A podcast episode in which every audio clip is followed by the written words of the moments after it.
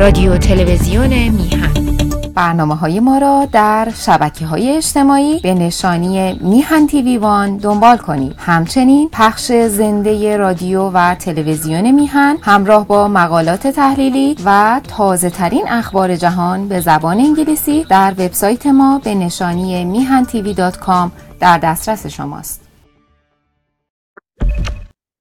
درود فراوان میفرستم به هم میهنان گرامی. و همچنین عرض ادب و احترام به دوستان و بینندگان عزیزی که این برنامه رو از طریق رسانه محترم میهن دنبال می‌کنم.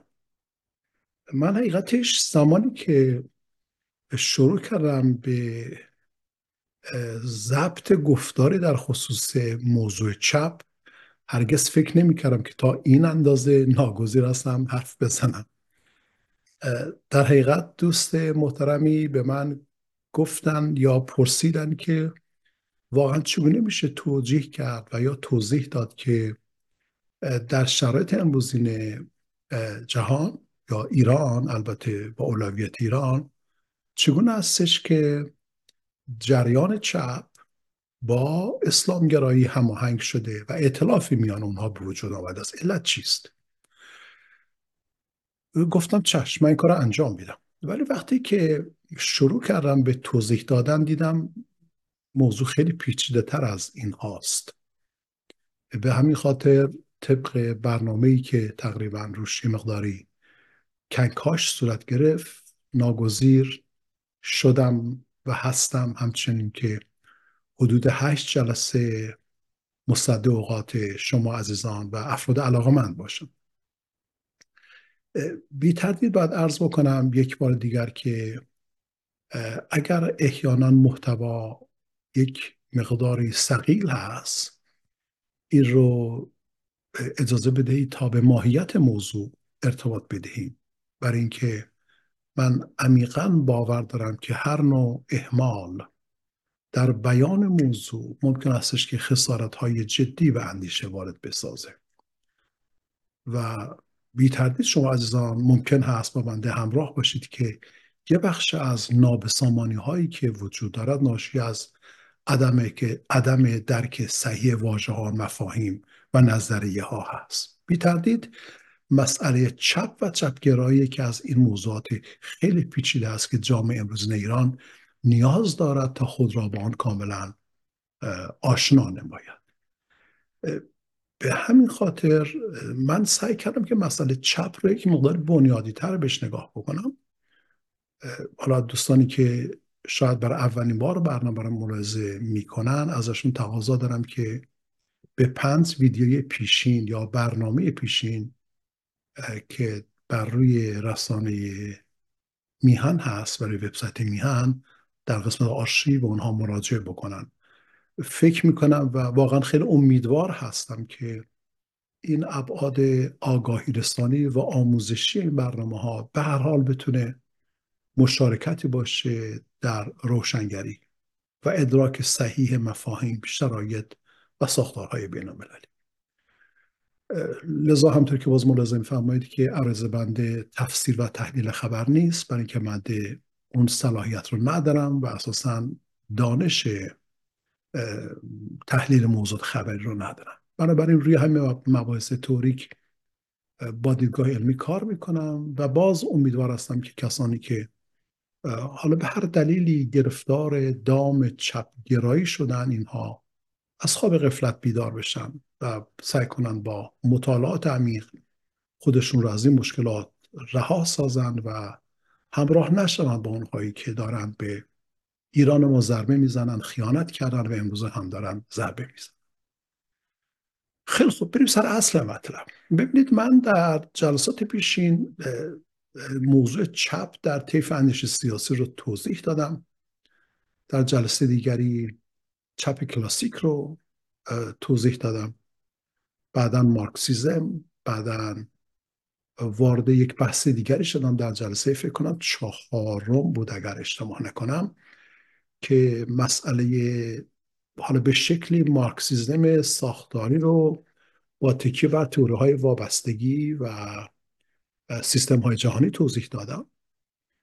و بعد از روی ناچاری و بدون اینکه برنامه ریزی قبلی وجود داشته باشد مجبور شدم جلسه پنجم در واقع جلسه پیشی رو اختصاص بدهم به اقتصادهای در حال ظهور و اسم اون برنامه رو هم گذاشتم بخشی از جریان چپ بیدار می شود از خواب بیدار می شود چرا که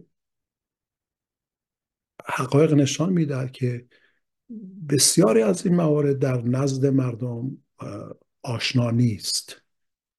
به همین خاطر ممکن استش که در مواضع یا در موضع گیری ها احیانا یک جایی خطاهایی صورت بگیره. من حتی گاهی اوقات که برابر ضرورت به برخی از برنامه های تلویزیونی مختلف نگاه می‌کنم یا این به صلاح گروه های مجازی کانال های درست کنه یوتیوبی و غیره و دقت می‌کنم می‌بینم که هرچند با نیتی پاک و با حسن نظر سعی می‌کنند که وظایف رو در قبال میهن و مردم انجام بدهند با این حال به دلیل ندانستن ساختارهای بین موضوعات توری که بسیار مهم بین و امثال یا حتی نظریات سیاسی اینها گاهی اوقات اهمیت موضوعات رو به پایین ترین درجه ممکن تقلیل می‌دهند به همین خاطر اون عرضه بنده حداقل از این زاویه دید اینجا عرضه میشه که کسانی که علاقمند هستن بیشتر فکر بکنن دسترسی به این نوع داشته باشن. البته فرصت نیست که من خیلی به طور موجز به همه چیز بپردازم بلکه سعی می‌کنم تا اونجا که ممکن هست فقط یک به قول اینجا تاچاپی داشته باشم. فقط یه نگاهی بکنم به رؤوس مطالب. در این جلسه می‌خوام راجع به چپ جهانی صحبت بکنم. بهش میگیم گلوبال لفت خب این چپ جهانی که من سعی کردم ترجمهش کنم چپ جهان گستر یعنی یک جریان چپی که سعی می‌کند جهان را یا فضاهای جهانی رو در کنترل خودش بگیرد. سعی کردم استفاده بکنم. چپ جهانی یک موقعیت متفاوت یا ماهیت متفاوت از اندیشای چپ دارد.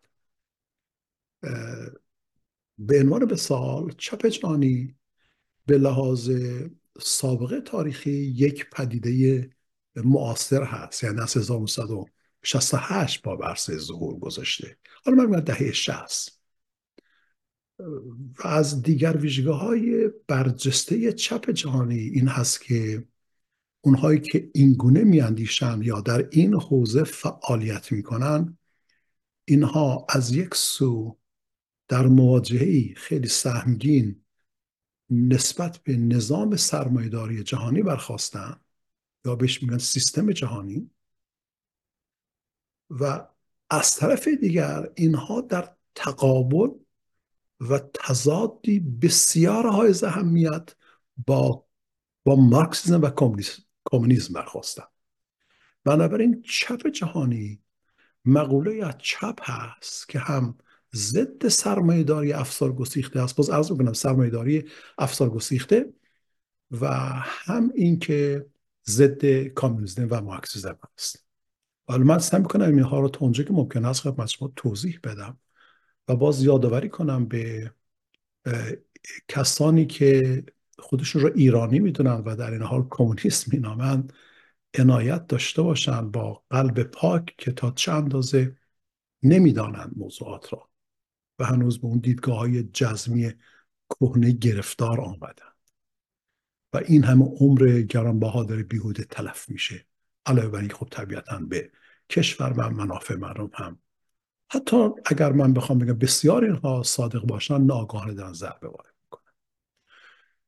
خب پس چپ جهان یک پدیده جدید هست که من سعی می‌کنم این رو خدمت شما توضیح بدم عرض بکنم که اگر بتونم من این بحث رو امروز خب در یه حدی به طور نسبه به نسبه به سامانی برسونم و فرصت دا خواهم داشت که جلسه بعدی رو اختصاص بدم به یک موضوعی که وقتی خودم داشتم روش فکر می‌کردم لحظه بر تنم افتاده بود. و اینی که چگونه چپ توانسته است تمام جهان عرب رو یعنی بخش بزرگ از روشنفکری جهان عرب رو و موضوع فلسطین رو در واقع چی میگن جک بکنه به گروگان بگیره و این ضربات مهلک رو وارد بکنه حتی به خود فلسطینی ها و چگونه همین چپ توانسته است با استفاده از ناآگاهی های مردم حتی در محافل دانشگاهی راه پیدا بکنه و همطور که ارز کرد حتی در بخش سازمان ملل متحد هم راه پیدا کرد از دارد جهان را به آشوب می‌کشد. من اینها رو توضیح خواهم پس اجازه فرمایید تا نگاهی من به نوت بکنم و بحث رو در واقع دنبال بکنم. برای اینکه بشود چپ رو چپ جهانی رو توضیح داد من از شما تقاضا می‌کنم به یک کتابی از آقای ایمانوئل ولشتاین به چاپ رسید در سال 2021 در جلسه پیش من نه در دو جلسه پیش نقطه نظرات آقای ولشتاین رو خدمت شما توضیح دادم. ایشون واضح نظریه های نظریه سیستم های جهانی هستش. The World Systems Theory. حتما اسم بگذاره Systems. این رو خدمت شما معرفی کردم. او در ضمن در پرانتز ارز بکنم من عرضم رو که در اینجا خدمت شما بیان می‌کنم اینها رو همشون مکتوب می‌کنم و اینها به چاپ می‌رسن در کیهان لندن و همچنین در رسان محترم میهن. خب همش قابل دسترسی هست و شما مطالعه بفهمید آقای ولشتاین که خودش یک جامشناس برتر برجسته مارکسیست امریکایی بودش اون کتابی که نوشت اسمش هست اسمش چیه؟ اسمش هستش The Global Left. Past, Present or Past Today and Tomorrow. یعنی چیز. یعنی چپ جهانی دیروز امروز و فردا. کتاب رو راتلج به چاپ رسونده. یکی از بهترین شرکت های نشر کتاب در ایالات متحده امریکا یکی از معتبرترین های جهان رو چاپ کردش. کتاب در سال 2021 به بازار اومد. درست دو سال بعد از مرگ آقای ولشتاین در سال 1900 در سال 2019 من فکر کردم برای اینکه بتونه کار ساده تر باشه و آسانتر باشه و با توجه به اینکه آقای ولشتاین که از برجستگان اندیشه چپ در جهان هست که ایشون هم مارکسیستی است که با مفاهیم انترناسیونالیزم و موضوعات کهنه کمونیستی شامل کارگر و سرمایه‌داری و بورژواژی این واژه های در واقع زامبی شده مرده شده و بی محتوا شده ایشون مخالف هست. و یکی از مورد اعتماد ترین متفکران چپ جهان است. به همین خاطر من با استانت از کتابی که ایشون منتشر کردن در واقع بعد از مرگ ایشون منتشر شد سعی می‌کنم چپ جهانی رو خدمت شما توضیح بدم. باز یک بار دیگه عرض می‌کنم اسم کتاب هست دی گلوبال لفت خاطرم نیست past today and tomorrow یعنی هست یعنی چین عنوانی داره. این رو می‌تونید شما سرچ بکنید به راحتی رو جستجو بکنید هست راتلج آقای ولشتاین این فرضیه رو در کتاب خودش به اشتراک می‌گذاره برای متفکران و برای پژوهشگران که به واقع چیزی وجود دارد به نام چپ جهان. بنابراین یک اجماع من این یک واژه من درآوردی نیست. این یک هستن دارد. میگن که آنتولوژیکلی یعنی به عنوان واقعیت یک هستنی هست. یک موجودیت یا پدیداری هست که به اون میگن چپ جهان. و این چپ جهانی تماما غربی است. در غرب به وجود اومده. مخصوصا در ایالات متحده امریکا و بعد در بخش دیگر جهان سرایت پیدا کرده. حتی خیلی جالب هست که اگر شما می‌بینید که بیشتر این پایتخت کشورهای اروپایی یا ایالات متحده امریکا هستن که امروزه در تسخیر گروه های چپگرای قرار گرفته است که زیر عنوان فلسطین میرن خودش رو پنهان می‌کنن. اگر که ملاحظه فهمید می‌بینید که همون فرض ولشتاین درستش هست که چپ جهان یک پیده غربی است. یعنی غرب این رو یعنی متفکران غربی. حالا اگر من بتونم میگم متفکران شاید شما من خورده بگیرید بگید اینها بس متفکر نمی‌تونن باشن. ولی واقعا منش متفکران برجسته هست که من برخی از اونها رو می‌تونم اسم بیارم. مثل ریچارد فال که مدت ها در کمیسیون حقوق بشر فعالیت بسیار شانه توجهی داشت. خب این چپ ها غربی هستن و بسیار مایل هستن تا بتونن با سیستم اون افسار گسیختگی سیستم سرمایهداری مبارزه بکنن. بنابراین با سرمایهداری مخالف نیستن با اون افسار گسیختگی و افراد در نظام سرمایهداری مخالفت می‌کنن و اینها معتقد هستند که در شکلگیری و توسعه جهان سرمایهداری کمونی کمونیسم کامیونیسم این شریک بوده است. بنابراین اگر دردها و مصیبتها و آلامی در جهان وجود دارد نمیشه فقط یک سر به گردن جهان غرب یعنی به گردن به قول خودشون امپریالیزم انداخت. این چپ هم دست در دست امپریالیزم جهانی باز اونها می‌گویند یا سرمایه‌داری جهانی موجبات نابرابری های عمیق رو در دنیا به وجود آورده است. لذا فرض حالا اگر که شما بکنید به آمارهایی که کردیت سوئیس لطفا تایپ بکنید. کردیت سوئیس خیلی ساده. کردیت سوئیس اگر تایپ بکنید آمارهایی که کردیت سوئیس ارائه میده و تحلیل هایی که ارائه می‌کنه جزو موثق موثق ببخشید یعنی قابل اعتماد ترین آمارهای جهانی هستند بنابر آن آمارها توسط کردیت سوئیس امضا مشاهده می‌کنیم که یک درصد از جمعیت جهان 99 درصد ثروت جهانی رو در اختیار خودش گرفته است.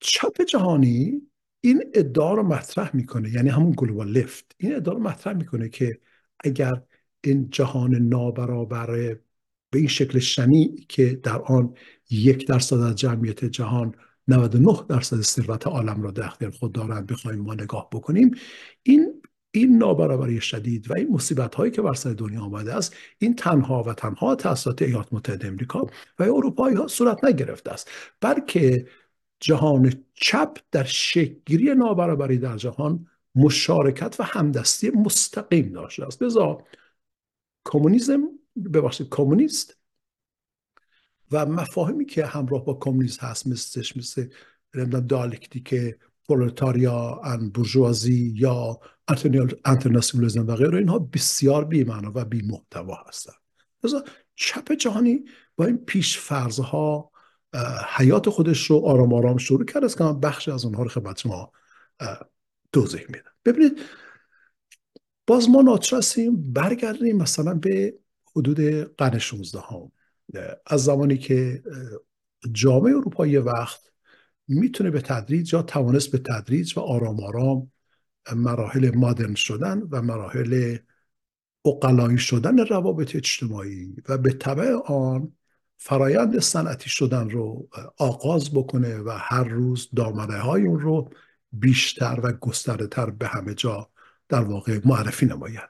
بی تردید این شرایطی که پیش آمد که اسمشو گذاشتن سرمایه‌داری یا economic liberalism یعنی لیبرالیزم لیبرالیزم اقتصادی این بی تردید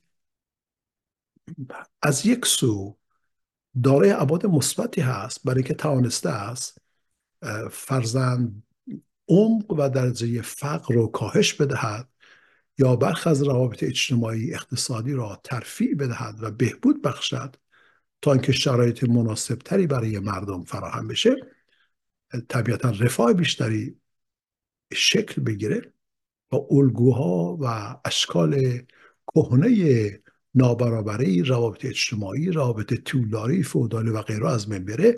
اما این واقعیت را هم بایستی بپذیریم که همین جان در واقع شرایط سرمایه‌داری یا عقل گرایی دوران مدرنی که من اسمش رو دفعه پیش از گذاشتم مدرنیزاسیون نه اینکه من گذاشته باشم این رو به کار می‌برم وقتی من عرض کردم. این موجب شده است که یک سیستمی در دنیا شکل بگیره که بر اساس این سیستم یعنی سیستمی ساختار پیدا بکند که بر اساس این ساختار بخش بزرگی از جهان در محرومیت به سر ببرد و بخش اقلیتی بیشترین مواهب رو و امکانات رو در اختیار خودشون در واقع داشته باشن خب چپ روی نکته شاید من می‌تونم عرض کنم که از همون قرن 16 هم دست گذاشت. یعنی زمانی که هنوز نه مارکسیزم بود نه کمونیسم هیچ نبود. مثلا شما ممکن استش که برید به ناکجا آباد نگاه بکنید برید حتی بیاد جلوتر قرن 17 برید مثلا به آرای سن سیمون نگاه بکنید. خب متفکر اروپایی در اون ایام اینها تلاش می‌کردن بگن که خب سیستم اساسا خود سیستم یعنی ذات سیستم. وقتی که میگن سیستم ازش سیستم سرمایه است.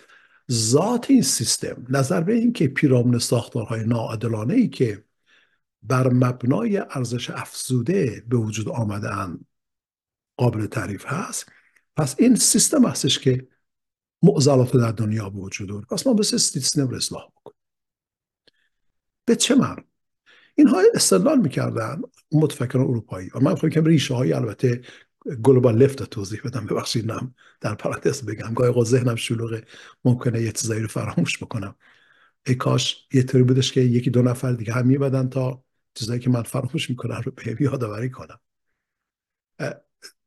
در اینجا بحث نستش خیلی خوب. وقتی ما به سیستم جهانی نگاه می‌کنیم می‌بینیم که هرچند سیستم تونست توانست دست به موفقیت های دست بیابد اما در این حال در درون خودش هم با بحران های ذاتی مواجه شده است. پس سیستم ذاتا بحران زاست چرا بحران زاست ارز کردم قبلا در جلسه فکر کنم سوم خدمت شما سیستم میاد کالا زیاد تولید می‌کنه و ارزش افزوده ای که به حال بعد در تجارت وجود میاد در تبادل کالا وجود میاد اینها ثروت هنگفتی رو متوجه ثروتمندان می‌کنه که مارکس با اونها می‌گفت برجوازی یا سرمایه‌داری حالا هرچی که شما دو سه اسمش رو بگذارید.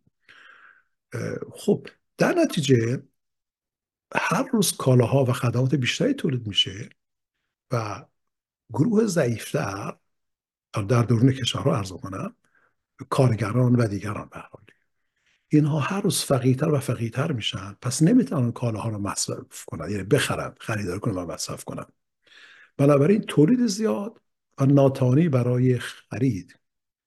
اسمش رو می‌ذارن overproduction and under consumption. این overproduction و under consumption یک گپ وجود میاره یک فاصله وجود میاره که این فاصله توضیح دهنده بحران در سیستم هستش. پس سیستم جهانی نمی‌تونه خودش رو اصلاح کنه البته بازم عرض بکنم که از همون مثلا فرزن قرن 17 هم به بعد می‌بینید که اونهایی هم که قربانی این سیستم و نارسایی های ذاتی سیستم بودن اگر بتونیم اسمش بذاریم تبانی سیستم اگر بشود اسمش رو گذاشت من تردید دارم که از تبانی استفاده بکنم. اینها میپذیرفتن که خیلی خوب اما مردمان محروم کارگران و دیگر طبقات البته بیشتر دیگر گروه های مردمی هم پیوسته در مقابل این سیستم دارن تلاش می‌کنن و مبارزه می‌کنن. و هرچه که فرایند عقل گرایی ابزاری instrumental reason حالا من اسمش می‌ذارم. و صنعتی شدن بیشتر توسعه پیدا می‌کند. ناگزیر مردم میبایستی روستاها رو ترک بکنن و به سوی شهرها رو بیارن و خود همین فرایند شهرنشینی بافت موزون و انداموار و حالا بگیم ارگانیک شاید بهتر باشه. ارگانیک اجتماعی رو به هم میریزه. و خود این بینظمی در بینظمی که حیات انداموار یا ارگانیک که جانور رو به خطر میاندازه باعث یک شرایط چی بگم بهش میگن انومی. انومی میشه. یکی از متفکران فرانسوی این نام رو می‌بره. یعنی میگه که یک بحران های شکل می‌گیره که اصلا مردم نمی‌دونن کجا هستن. برای که ارزش هایی که براشون بسیار مهم بود اینها آرام آرام از بین رفتن و ارزش های متناسب با نیازهای اونها هم هنوز وجود نیامده است. خب این شرایط پیدا میشه. ما که سیستم کلا دچار بحرانه. اما در همین مرکز بحران سرمایه داری میکوشد تا منافع خود را حفظ کند و مردم فقیر یا بگم محروم حالا من واژه فقر رو نباید به کار برای که به نظرم اهانت آمیز هست مردمانی که به فقر کشیده شدن و درس بکنیم عرض بکنم. اینها در مقابل اون دارن مقاومت می‌کنن. بنابراین تغییر در سیستم همونطوری که در جلسه اول عرض کردم به عنوان مشخصه اندیشه چپ. اولا تغییر در سیستم امری لازم و ضروری است و امری مطلوب و خیر است.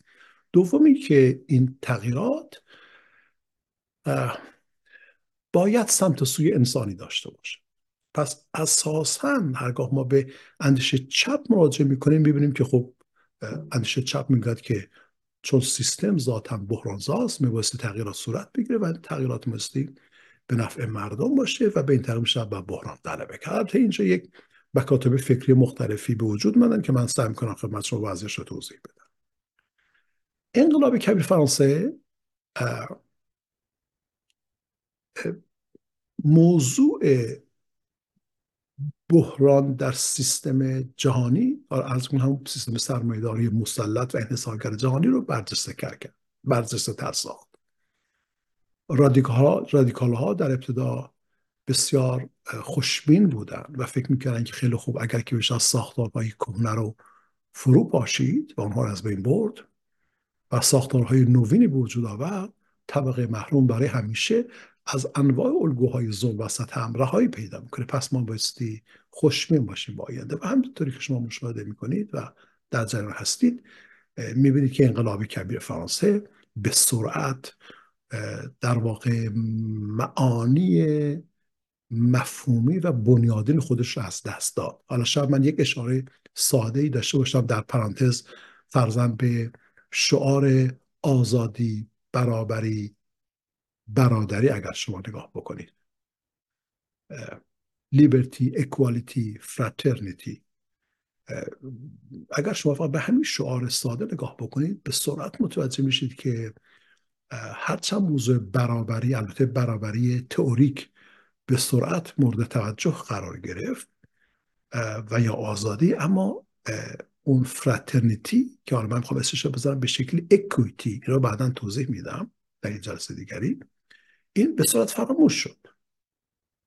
لذا آنچه که در پایان چیزی به نام انقلاب کبیر فرانسه باقی ماند همانا چیز نبود مگر محرومیت بیشتر طبقاتی که به فقر کشانده شده بودن یعنی شرایط اجتماعی یا ساختارهای اجتماعی هم در دور کشورها و هم در جامعه بین به شکلی به گونه ای اینها ساختار پیدا کرده بودن ایجاد شده بودن که روز به روز بخش بزرگی از مردم به حاشیه رانده می‌شد. اگر شما برگردید در ادامه همین مسیر به 1848 شاید یک سرمخهای جالبی به دستتون برسه و من توصیه می‌کنم که حالا سر فرصت حتی گوگل بکنید. بد نیست شیطان خوب آدمی مطالعه داشته باشه در همین زمینه. 1848 در قرن 19 هم کشور فرانسه و پاریس با یک انقلاب مواجه شد. و این انقلاب به سرعت توسعه پیدا کرد. تقریبا همه اروپا رو در بر گرفت. لهستان فرزن رومانیا آلمان حتی ایتال ایتالیا اینها گرفتار یعنی دو مواجه شدن با این بحرانه. این بحران چی بود؟ یک انقلاب های مردمی بود که صورت گرفت. به همین خاطر اگر شما به ادبیات موجود نگاه بکنید در علوم سیاسی می‌بینید که اون انقلابات سال 1848 اسمش گذاشتن بهار ملت ها ناگفتنام که این داستان بهار عربی که به دنبال رخدادهای اخیر در کشور عربی به وجود اومد و اسمش رو گذاشتن بهار عربی این در واقع واژه‌ای هستش که کاپی شد از انقلاب ملت ها که در قرن 19 اتفاق افتاد اونهایی که این واژه رو کاپی می‌کنن و رسانه هم اونها رو بوق کرنا می‌کنن و یه دی هم استفاده می‌کنن اینها واقف نیستند به ریشه ها که چه شد که این واژه ها خلق میشن. برای که واژه ها معمولا خلق می‌شوند تا سیاست هایی رو توجیه بکنن یا راه رو هموار بکنن برای پیشبرد سیاست هایی در آینده. لذا تکریه واژه هایی که استفاده میشه اینها هدفمند هستن مقصودی در پشت اون هست. به هر حال انقلاب انقلابات 1948 سرکوب شد به شکست رسید. چرا؟ برای اینکه محافظه کاری به اون عکس نشون داد یا واکنش نشون داد. حالا شاید من بتونم به کمی موضوع رو بازتر بکنم و فقط نگم فقط محافظه کاری. وقتی که این نوع ها و قیام ها صورت گرفتن همه نارامی ها در واقع سعی می‌کردند که توضیح بدهند که چرا سیستم بحرانزاست و چرا سیستم واسه تغییر پیدا بکنه. اما در خصوص نوع تغییر در سیستم با هم اختلاف نظر هایی داشتن یا مکاتب فکری مختلفی وجود اومدن. یکی از اولین مکاتب یا نهلهای فکری که در قبال این نوع انقلاباتی از این دست به خصوص انقلاب سال 1848 عکسنامه نشان دادن محافظه کاران بودن. محافظه کاران بر حال اساس محافظه کاری بین یک ایدولوژی در این مف... در این متنی که الان خدمت شما عرض می‌کنم این که باسی طبقه الیت منافش حفظ بشه. پس اگر هم قرار باشه تغییراتی صورت بگیرد این تغییرات مثلی قطر چکانی باشد و در درون سیستم بسی صورت بگیره. یعنی سیستم هست به حیات خودش ادامه میده. کسانی به نام نخبه به نام خبره حالا هر چیزی طبقات اشرافی طبقات نمی‌دونم ثروتمند مسلط هستن اینها نمیستی به منافعشون آسیب برسه. علت بفهمید به ایران. ببینید که این گروه محافظ کار در ایران راستگرایی اصولگرایی و این فیلم هایی که به پا شده است اینها جزء مثال های این نگرش هست که در قرن 19 ها وجود اومده. اما به موازات اون محافظ دو مکتب فکری دیگر هم به وجود اومد. یا دو مکتب فکری دیگر هم راه حل هایی رو ارائه کردن. شاید اگر اینطوری من بگم مطلب بهتر ادا بشه. لیبرال ها واکنش نشون دادن به انقلابات. برای که اونها هم می‌دانستن که اگر انقلابات بیشتر رادیکال بشه یا رادیکالیزه بشه به تعبیری شالود شکن بشه طبیعتا منافع لیبرالیزم هم یعنی سرمایداری حتی میان رو هم ممکن استش که آسیب ببینه. لذا لیبرال ها می‌گفتن که نه اون اقدامات قطر که از نگاه محافظ, کار محافظ کارانه بیرون می آید اینها نارسا هستن. ما بستی تغییرات اساسی تری در سیستم به وجود بیاریم. اما این تغییرات مثل در اختیار متخصصان باشن. کسانی که دانش دارند کسانی که تخصص و صلاحیت لازم دارند اونها میبایستی این تغییرات رو ایجاد کنن. و از همه مهمتر این که این تغییرات بسته خیلی آهسته و آرام جلو بره تا از تکانها و بحرانهای شدید و آنی به سیستم جلوگیری بشه. یک جریان سومی هم پیش اومد یا شکل گرفت اون زمان یا راه حل ارائه کرد که اسم اون جریان شد جریان رادیکال یا ما می‌تونیم بهش مکتب فکری چپ که این رو در جلسات پیشنی حداقل در جلسه دوم و سوم من خدمت شما مختصاتش رو توضیح دارم. لذا شما ببینید که وقتی که سیستم مواجه شد با بحران از ارز کردم بحران در ذات سیستم هست. ازش نمیشه گریخت اجرام ناپذیر است. به دلیل که سیستم سلطه انحصاری دوان دست بر تمام امکانات بر تمامی منابع تولیدی روابط تولیدی و غیره. و این سیستم از اونجایی که سعی می‌کند با تکیه بر ارزش افزوده گروه یا طبقات خاصی را از مزایا و مواهب مواهب حاصل منتفع سازد و در نتیجه بخش بزرگی از جمعیت به حاشیه را نمی‌شوند این فاصله میان آن گروه برتر فربه چاق بی مسئول فاقد مسئولیت و گروه کثیر مردم به محرومیت کشانده شده یا ولنربل آسیب پذیر. این خود سیستم رو به بحران میکشونه لذا سوال این بودش خب حالا باید سیستم رو چی کارش کرد که این سیستم دوچار بحران شده رو چی کارش باید کرد که بحران ازش حذف بشه؟ همطور که ارز کردم محافظه کارها میگن که بستی یک اصلاحات بسیار بسیار تدریجی قطره چکانی قطره ای رو مثلی فکر بکنیم ارائه بدیم. لیبرال ها معتقد به فعالیت های به کمی رادیکال تری هستن اما میگن که اون فعالیت رادیکال نمیستی کل سیستم رو به خطر مواجه بسازه بس رو حفظش کرد. اسم مثلا نگاهی که اصلاح طلبان در ایران امروز دارن البته خواهش می‌کنم که این موقعی تصور نفهمید که اصلاح طلبان لیبرال هستن. نه عرض من هرگز این نیست. من فقط دارم از موقعیت استفاده می‌برم بگم که چگونه هستش کسانی می‌خوان سیستم رو به قول خودشون تغییر بدهن اما ساختار سیستم نبستی آسیب ببینه. مثل که اینها می‌خوان مقدار از این حشر کشها بردارن برن سر یک جایی که مثلا یک مردابی که داره پیوسته حشره تولید می‌کنه یا جانوران موزی تولید می‌کنه بخوام اونها رو با یک حشره کش به قول معروف نابود بکنن و جریان چپ برخلاف دو جریان پیشین اصرار میورزد و هنوز هم میورزد که کل سیستم میبایستی دگرگون بشه. بنابر ملاحظاتی که من در جلسه اول و دوم خدمت شما حتی سوم توضیح دادم در, در صورت پیش. لذا در قرن 19 هم می‌بینیم که اون به صلاح احساسات مربوط به جریان چپ در اروپایی آن زمان برجسته تر از جریانات راست و محافظه کارانه هستش. مثلا آراء آن سوسیالیست های یوتوپیان یوتوپیان سوشالیزم که در جلسه دوم خدمت شما من توضیح دادم بسیار بسیار مهمتر و پرسر صداتر بودن نسبت به آرای محافظ کارانه ادمون بورگ به فرض البته این فقط این مثال هستش. همون چپ های رادیکال یعنی اونهایی که می‌گفتن خب تغییرات بایستی صورت بگیره سیستم بایستی کلا عوض بشه و این به نفع مردم هم باشد در قرن نوزدهم با انشعاباتی مواجه شدن. که خدمت شما توضیح دادم.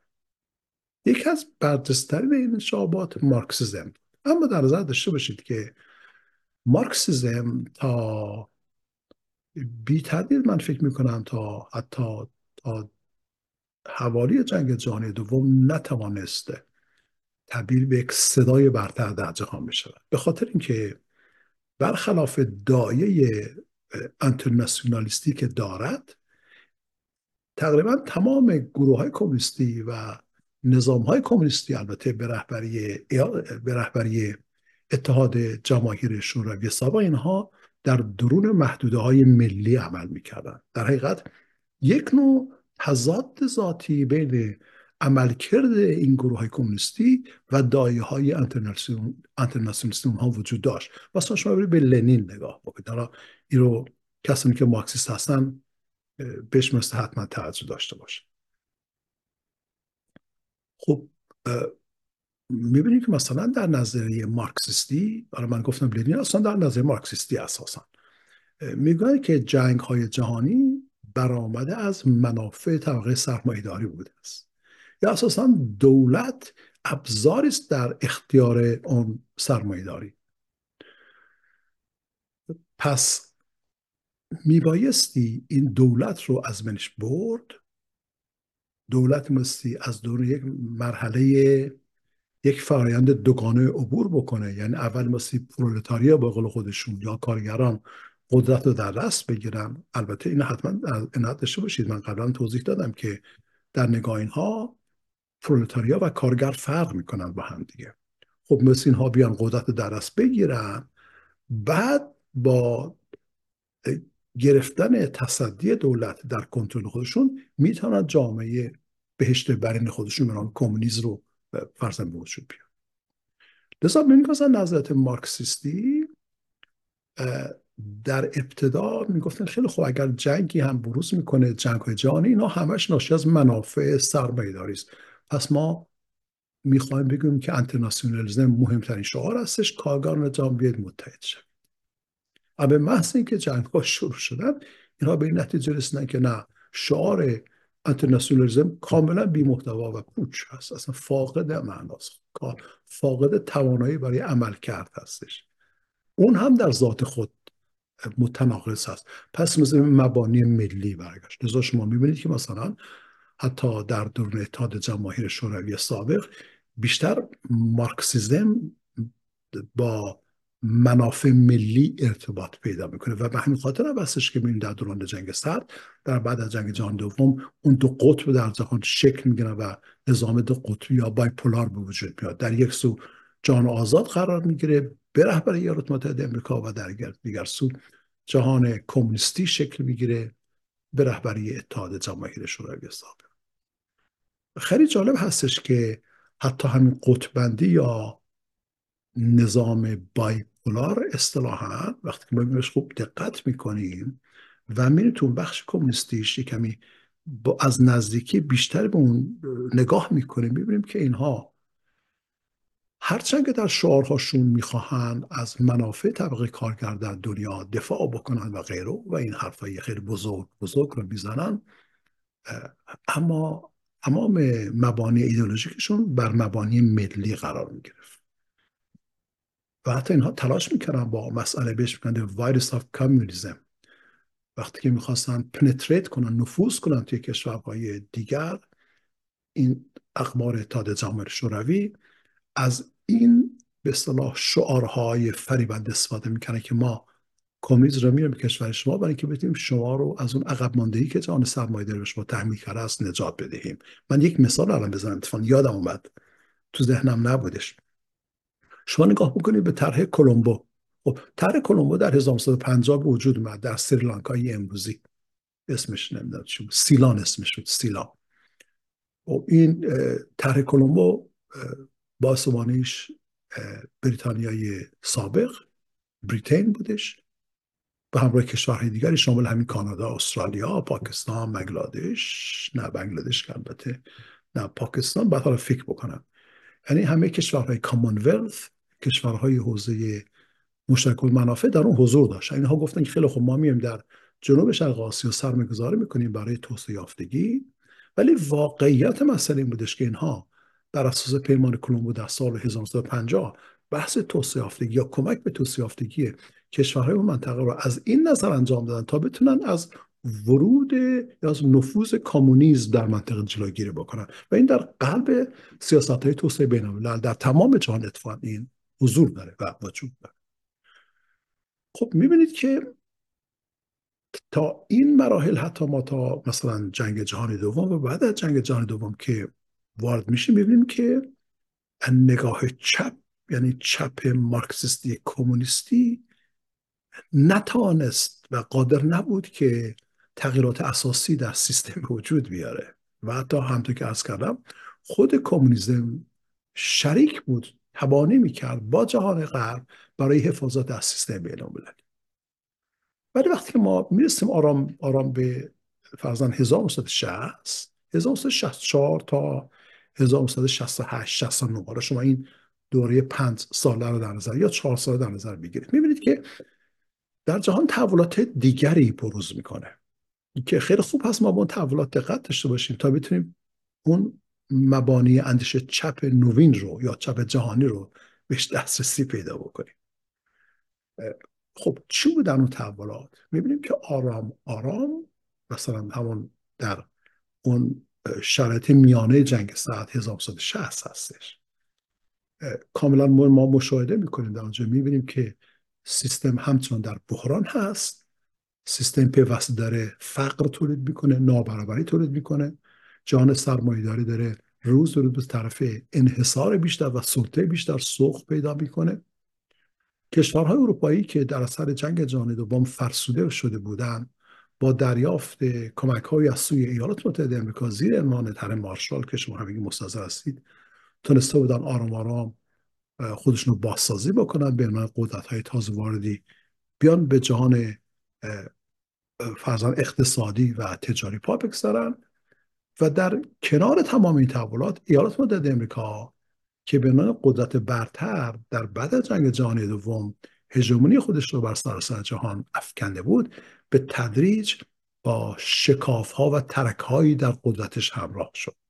طوری که ما می‌بینیم فضا مداخلات مختلف ایالات متحده امریکا در امریکای لاتین امریکای مرکزی و در شبه جزیره کره و از هم مهمتر ویتنام باعث شد تا واکنش های نسبت به اون سیاست های ایالات متحده امریکا به وجود بیاد. من این رو توضیح خواهم داد در یک جلسه حتما. اما از همه مهمتر این بودش که ما از 1960 به بعد می‌بینیم که آن هژمونی ایالات متحده امریکا فقط در ابعاد نظامیگری دیگر قابل مشاهده بود. دیگر ایالات متحده امریکا اون توانی رو نداشت تا در حوزه های دیگر اقتصادی تجاری بتونه اون تفوق خودش رو در دنیا حفظ بکنه. خب یک همچین عدم تعادل دیگری هم در همون نظام بین المللی وجود اومد که سیستم رو بیشتر با بحران مواجه ساخت. وقتی اینجا هستش که ما می‌بینیم یک جریان دیگری شکل می‌گیره در سال 1968 که می‌شد اسم اون رو گذاشت دومین انقلاب بزرگ ملت ها یا شاید من می‌تونم بگم سومین انقلاب. برای اینکه البته با قید چند شرط و اما اولی رو میشه ریشاش رو ما برگردونیم عقب و بریم به انقلاب کبیر فرانسه نگاه بکنیم به 1989 و بعد انقلاب امریکا. قبلترش قبلترش انقلاب امریکا انقلاب استقلال.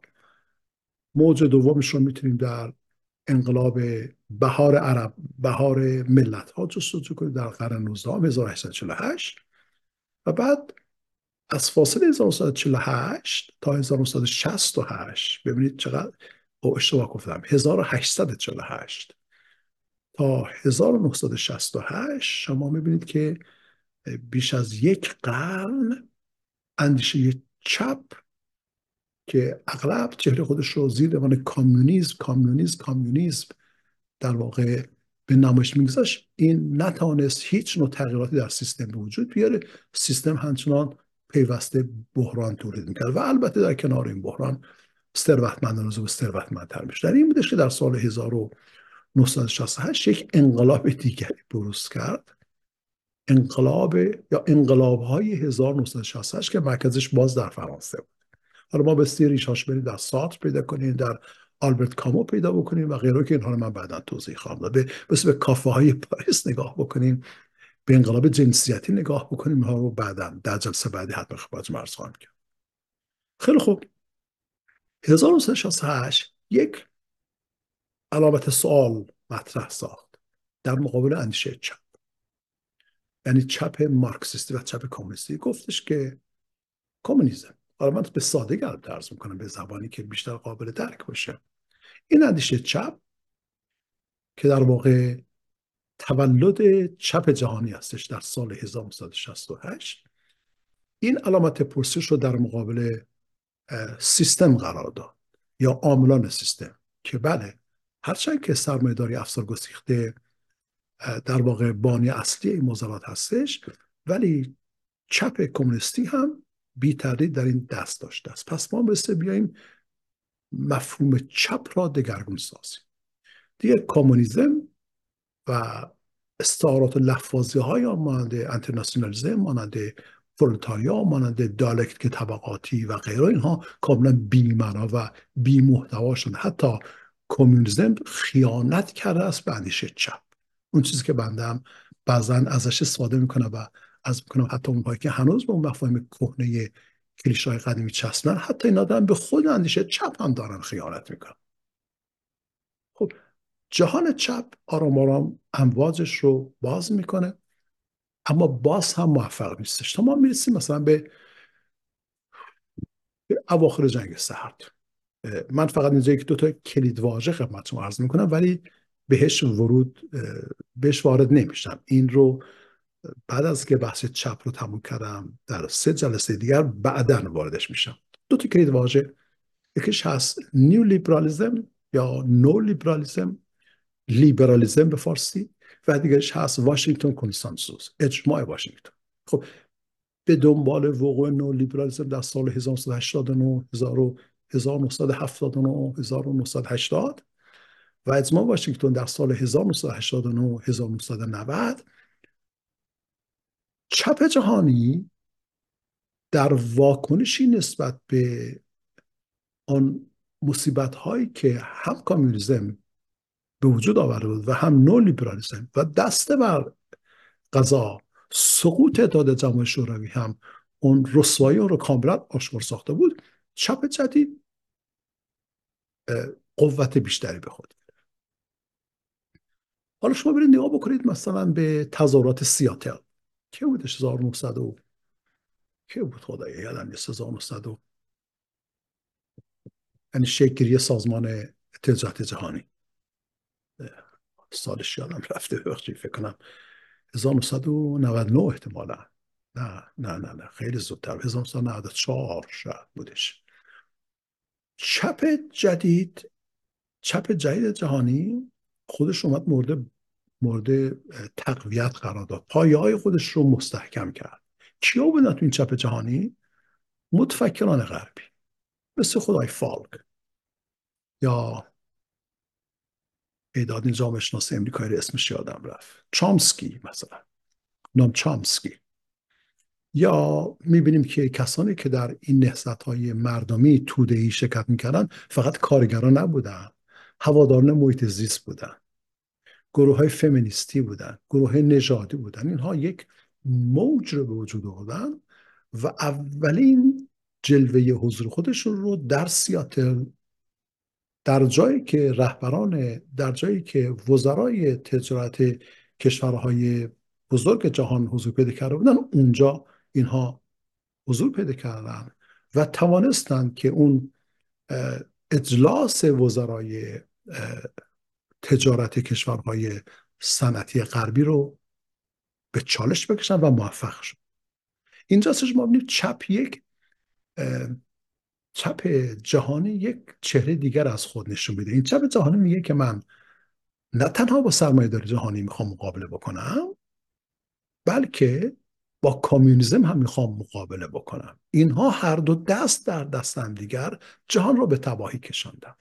پس بنابراین تمام مفاهیمی مثل دیالکتیک کارگر و پرولتاریا بورژوازی انترناسیونالیزم کامیونیزم اینها همش شعارهای بی سرته. این اصلا کهنه شدن. اصلا اینها محلی از اعراب دیگه تو دنیا امروز ندارن.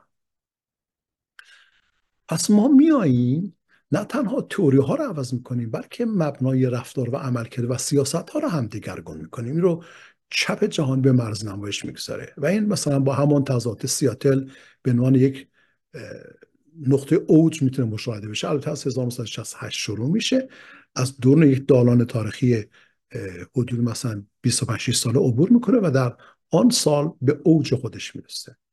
خب چپ جهانی در بگیرنده نهزت های اجتماعی هست مدافعان حقوق بشر هست گروه های زنان هست گروه های محیط زیستی هست و حتی آنارشیست ها اینها دست در دست حمله گذاشتن و یک چیزی به وجود اومد به نام گلوبال به نام سوشال فروم این رو حتما شما باش آشنایی دارید. سوشال فروم فروم اجتماعی یا هم اندیشی جهانی اجتماعی. سوشال فروم کسانی که سوشال فروم رو بنابراین توش نمایندگانشون شرکت کردن یک جریان عظیم جهانی بود که اینا همه غربی بودن. اصلا جهان در حال توسعه یا غیر غربی در اون حضور نداشت. از نقطه نظر نقش مدیریتی و رهبری. پس چپ چپ جهانی به این گروه اطلاق میشه. من یک حالا بیشتر توضیح میدم. ببینید فقط یک واژه خدمت شما معرفی می‌کنم. توضیحاتش رو باز می‌ذارم برای آینده. ببخشید موضوع خیلی گسترده است. من نمی‌تونم همه رو یک جا بیان بکنم. از طرف دیگه دلم هم نمیاد که اینها رو نگم. من گرفتار این در واقع بحران در فکر شدم که بگم یا نگم. ببینید یک از کارهایی که مثلا در اون سازمان تجارت جهانی داشتن انجام دادن این بودش که بیان یک قان... یک قانونی رو وضع بکنن که بگن شرکت هایی که کالاهایی رو تولید می‌کنن. مثلا مثل شرکت های دارویی. اینها می‌توانند سلطه انحصاری بر تمام بازارهای جهانی داشته باشن و محصولات خودشون رو تا 400 برابر بیشتر از هزینه تولید به فروش برسونن و این سلطه تا 50 سال می‌تونه ادامه پیدا بکنه. یه قانونی رو وضع کرد سازمان تجارت جهانی به نام TRIPS. TRIPS شما بنویسید TRIPS T R I P S که abbreviation خلاصه این هست. trade فکر بکنم Trade Related Aspects of Intellectual Property Rights. بر اساس این قانون که از به نظر من غیر انسانی ترین قوانین جهانی بود. اینها آمدن این این قاعده رو وضع کردن که پس زیر عنوان حق مالکیت منوی شرکت هایی که کالاهایی رو تولید می‌کنن اینها می‌توانند بر بازارهای جهانی سلطه انحصاری داشته باشند و همطور که هستن تا سقف 400 برابر هزینه تولید کالا خودش رو به فروش برسونن که یک داستان خیلی عجیبی داره که امیدوارم فرصت بشه بتونیم اینها راجعش صحبت بکنیم. چپ جهانی با موزگیری در مقابل همین جریان مثلا در مقابله با تریپس موفق شد که اونها رو به شکست برسونه و مانع از این بشد که اینها بتونن یه قانونی رو با اون سختی و شدت خودش در واقع در جهان جلو ببره. اما چپ به تدریج تونست راه خودش رو باز بکنه. مثلا ما بعدها در جنه زاپاتیستا می‌تونیم چپ رو بریم حضورش رو ببینیم در اونجا. در جنوا می‌تونیم در ایتالیا می‌تونیم بریم حضورش پیدا بکنیم. و شاید من بتونم بگم مهمترین حضور چپ جهانی رو میبایستی بریم در پورتو الگره ببینیم. پورتو الگره در چه سالی بودش؟ فکر کنم 1910 بود. پورتو الگره در اون نزدیک پارانا ریور در برزیل. اونجا حضور پیدا کرد. گروه های عظیم اجتماعی رفتن خیابان ها رو تسخیر کردن. خاطرتون هست که خیابان ها رو بیم تسخیر کنید اینا همه برآمده از همون چپ جهانی که زیر عنوان سوشال فروم خودشون متحد کرده بود. حالا خیلی جالب هستش که اجلاس پورتو الگره یک دستاوردهای بهتری برای چپ داشت. یعنی نشان داد که چپ جهانی به یک نیروی برتر و قدرتمند در جهان حضور و در حالی که جهان خودش رو بر اساس دو پایه یا دو محور political forum and economic forum مثل اجلاس های داووس و در سازماندهی کرده است. پس در مقابله با این دو قطب یا این دو پایه عظیم سرمایه‌داری جهانی مردم عادی توی کف خیابون ها نهضت های زنان نهضت های نمی‌دونم محیط زیستی کارگران و همه اینها می‌تونن یک فروم دیگری ایجاد کنن یک پایه سوم ایجاد کنن به نام سوشال فروم. یعنی این قدرت سوشال اجتماعی بودن مردم می‌تونه اون انحصار سرمایه‌داری جهانی رو به چالش بکشه.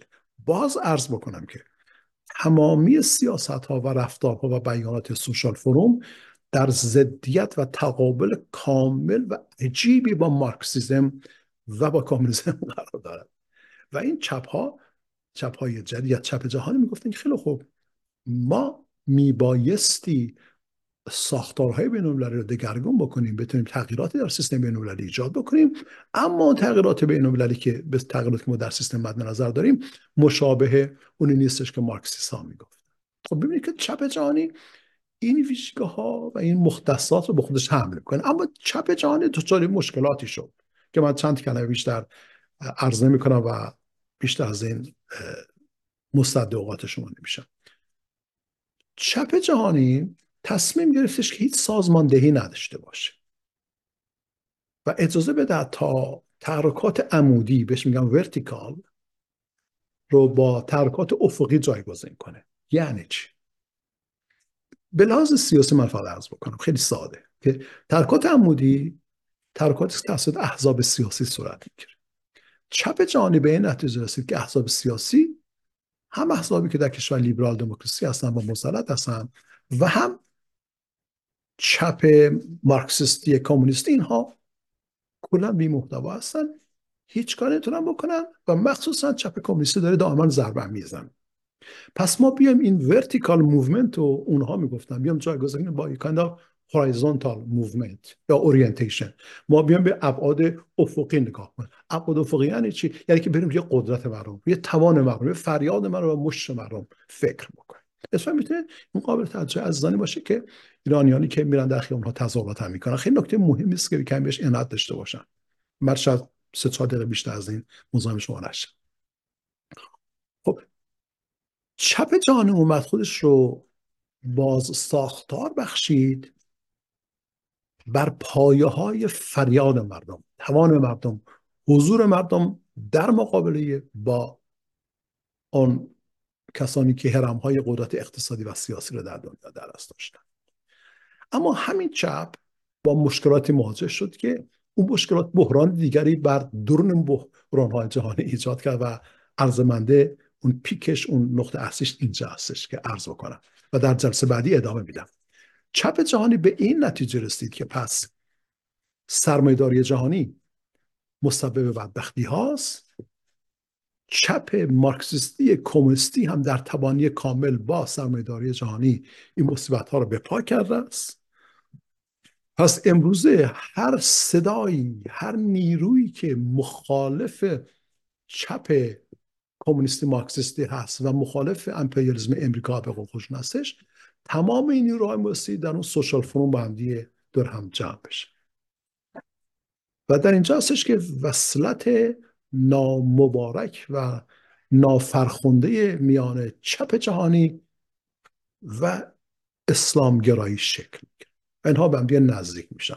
البته من میبایستی بیشتر از اینا توضیح بدم که فرصت نیست. به عنوان مثال می‌بینید که اون برجستگان چپ جهانی حتی تصمیم گرفتن که بیان از علاوه بر اینکه از فریاد مردم صدای مردم خشم مردم و احساسات مردم استفاده می‌کنن حالا مهم نیستش مردم کی هستن. آیا اسلامی هستن غیر اسلامی هستن ایتئیست هستن یا حالا هر چیزی. نتونن از اون استفاده بکنن تو به اهداف خودشون برسن. به خودشون بحران بر سیستم رو برش غلبه بکنن و سرمایه‌داری جهان رو مثلا ساقط بکنن و قصه هازا یه کار دیگه که اینها انجام دادن بهش گفتن خیلی خب ما از این پس سعی می‌کنیم که حضور خودمون رو در مالتی دیپلماسی در جایی که دیپلماسی چند جانبه صورت می‌گیره سعی می‌کنیم حضور خودمون رو ببریم اونجا از اون فرصت های بین هم استفاده کنیم. و به همین دلیل هستش ما از همون 1964 به بعد می‌بینیم که این چپ جهانی به همین شکل به درون ارگان های از سازمان ملل متحد هم مثل کمیسیون حقوق بشر که بعدها در سال 2006 با توسط شورای حقوق بشر جایگزین شد در اونجا رسوخ پیدا کردن. آقای ریچارد فالک که مرد بسیار بسیار خوشفکری هم هستش و از رهبران همین چپ جهانی در همان کمیسیون حقوق بشر نقش های بسیار مهمی ایفا می‌کرد. یه بخش بزرگ از های ضد اسرائیلی که سازمان های بین الملل یعنی ارگان های دور ملل متحد صادر می‌کردن توسط همین ها رفت شد. و موج اسرائیل ستیز در اینجا بیشتر بیشتر شد و به همین ترتیب یا به موازات همین تحرک هستش که می‌بینیم هواداری از فلسطین و حتی اقدامات توریستی فلسطین ها در دهه 1960 که من در جلسه برخی ما شما خب دوست خواهم داد مثل هواپیما روبایی و غیر اینها اینا در دستور کار چپ جهانی قرار اینجا هستش که چپ جهانی باعث شد و باعث شده است آنگونه که امروز هم ما مشاهده می‌کنیم که ضمن اینکه این چپ مارکسیستی نیست کمونیستی نیست یعنی یک نگاه متفاوت نیست به جان دارد همین چپ آمده است التهابات و استرابات رو در دنیا داره بیشتر دامن می‌زنه بیشتر داره خطوط گسل ایجاد می‌کنه و یک فضایی از ترس و دلهوره و ناراحتی بر دنیا به وجود است چرا؟ ساده ترین پاسخ آن این استش که چپ جهانی با اسلام گرای و اسلام سیاسی دست در دست هم قرار دادن. حتی ما من با شهامت می‌تونم عرض بکنم که در مواردی با اسناد محکم و متقن عرض بکنم که به نظر ایران اساسا خود اسلام یک اندیشه چپ است. پس اسلام سیاسی به یک اندیشه چپ میبایست اونها وارد مدار قدرت بشه. می‌بینیم که ضمن که سیستم خودش دچار بحران بود بحران در درون سیستم وجود آورد وقت چپ جهانی به این طریق تونسته است با حتی ورود به سازمان های بین و با تسلط بر افکار عمومی مردم جهان توانسته استش که این فضای بسیار بسیار ناامن تسراک رو به وجود بیاره. من دوستان خیلی مشتاق هستم که بیشتر از این توضیح بدم ولی پیش کار نمی کنم چرا که نگران هستم شما خسته بشید. و موضوعاتم خیلی زیاد هست. در هفته آینده یک مطلب رو خیلی شما توضیح میدم. زیر عنوان فلسطین را از چنگان از چنگال یا از سلطه چپان نجات دهید و میام توضیح بدم که چگونه چپ توانست یه بخش بزرگ از کشورهای عربی رو اندیشه های کشورهای عربی رو در اختیار خودش بگیره و شوربختانه بین یک نقطه تاریک سیاه در ایران معاصر ما چپ ایرانی سالهای سالهایی که به انقلاب 57 نزدیک شد بعد ادامه پیدا کرد همین چپ روشن خودش رو روشن فکر می‌دونستن در زمان گفت نه من درس می‌کنم که اینها اساسا مفهوم روشن فکر با چپگرایی یکسان می‌دونستن. برای اینکه می‌گفتن که خب اگر چپگرایی به معنای ذرت ایجاد دگرگونه های اساسی در جامعه باشد به نفع مردم پس اندیشه که می‌تونن اینها رو بپذیرن و پروموت بکنن یعنی چیکار بکنن پروموت یعنی ببرن جلو اینها روشن فکر هستن. لذا اساسا مفهوم روشن فکری یا اینتלکچوالیتی این آمد اون لباس چپگرای به خود پوشاند و شوربختانه در آن مقطع سیاه تاریخ معاصر ایران چپ ایرانی میونی که با اسلام گرایی همدست شد و از همه بدتر از همه درد آورتر این که طی این که ضمن که سالیان سال است که اون ستاره بخت اونها به افول گرویده است یا افول کرده است می‌بینیم که هنوز بخش های از اینها در رابطه با کشور ما می‌بینیم که هنوز زیر عنوان کمونیسم گروه کمونیستی خیلی کوچولویی اومدن سرسته های خیلی بزرگی در راه میندازن و پیوسته مانع از این میشن که مردم بتوانند همبستگی خودش رو در مقابل با این شرایط داشته باشند و شما اینجا می‌تونید که به راحتی پیوندهای میان قیام مردم ایران در مقابل اون رژیم اسلام به اصطلاح اسلامی البته ارز بکنم چرا که کسانی هستن که خب مسلمان هستن ولی به نظام اعتقاد ندارن. ما به خاطر احترام به اونها. خانم سپهری خداوند واقعا بهش عمر بده. من این زن رو می‌بینه یه نمونهشه به فرض یا برادرانشون یا کسان دیگری.